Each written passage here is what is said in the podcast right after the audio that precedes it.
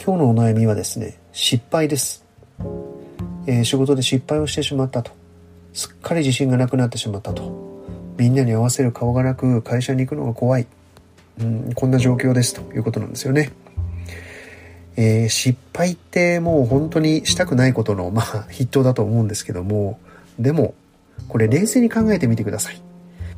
基本的にあなたの上司は、もしその仕事が失敗に終わったとしても、その上司として責任が取れる範疇の仕事しか基本的には渡してないはずなんですよね。特に若い方の場合なんかだったら、もし万が一失敗してその部署が潰れてしまうというような仕事をいきなりポーンと何も考えずに渡すような上司がいたらですね、それはその上司の責任です。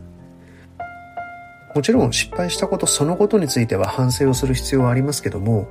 やはりその任せる人間の能力だとか、そういうものをちゃんと理解した上で、え業務を渡すというのが上司に課せられた仕事なわけですから。実はもし万が一何かを失敗してしまった時でもあなた一人で全てを背負い込む必要というのはないわけです。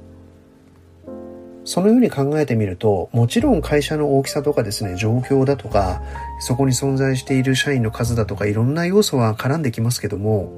若いうちに、仕事のキャリアが短いうちに失敗っていうのは、実はどんどんしといた方がいいという考え方もあるわけです。なぜならば、その段階では本当に会社の業績がおかしくなってしまうような、そういう重たい責任のあるようなことってのは基本任せられていないはずなので、失敗しても、まあ、ぶっちゃけたところ会社に対しては大きなダメージがないケースが多いはずです。もちろん、状況に応じてはですね、入って間もない方にものすごく重たい責任の仕事を任せているようなところもあるかもしれませんけども、一般的にはやはり若い頃に失敗をしとくというのは、後々効いてくると思いますね。例えば本当に重たい仕事をですね、40とか45になってから初めて失敗しましたというようなことになるとですね、それこそえー、自分のその挫折感を取り除くのにものすごい苦労をするでしょうし、もしかするとそれがダメージでもう立ち上がれなくなってしまうみたいなことがあるかもしれません。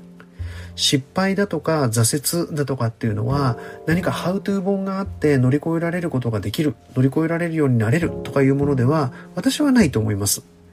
ということは何かというと小さい挫折とか小さい失敗というものを若いうちにいくつ積み上げたかがその後の体制そういうものを形作っていくのではないかなとそんな気がするわけですそんな都合のいい失敗ってあるんですかっていう声も聞こえてきそうですもちろん失敗ですから、その当人にとってはショックだったりとか、一時的には所属しているチームの何かがスタックしてしまうみたいなこともあるでしょう。でも、これみんながやってきてることなんです。今チームであなたの先輩、3年目の先輩、5年目の先輩、えー、チャキチャキと仕事をしてるかもしれませんけども、3年前、5年前を振り返れば、おそらく小さな失敗いっぱいしてきてるはずなんですよね。こういうのって、まあ、ある意味順番みたいなところもありますから、もちろんやってしまったこと、ミスをしてしまったことには、えー、虚心坦懐向き合って反省をして次につなげていく必要はありますよね。えー、特に大事なことは同じミス、同じ失敗は二度繰り返さないということだと思います。ここさえ守っていれば、えー、その業務をアサインした上司もちゃんと見て、また次なるチャンスをきっと与えてくれるはずです。なので仕事で失敗してすっかり自信がなくなってみんなに合わせる顔がなく、そういうふうに考えるのではなく、えー、この失敗から、このミスから自分は何を学べるだろうか。そしてこれを克服した時に自分はどういう貢献が組織にできるだろうか。そんなマインド、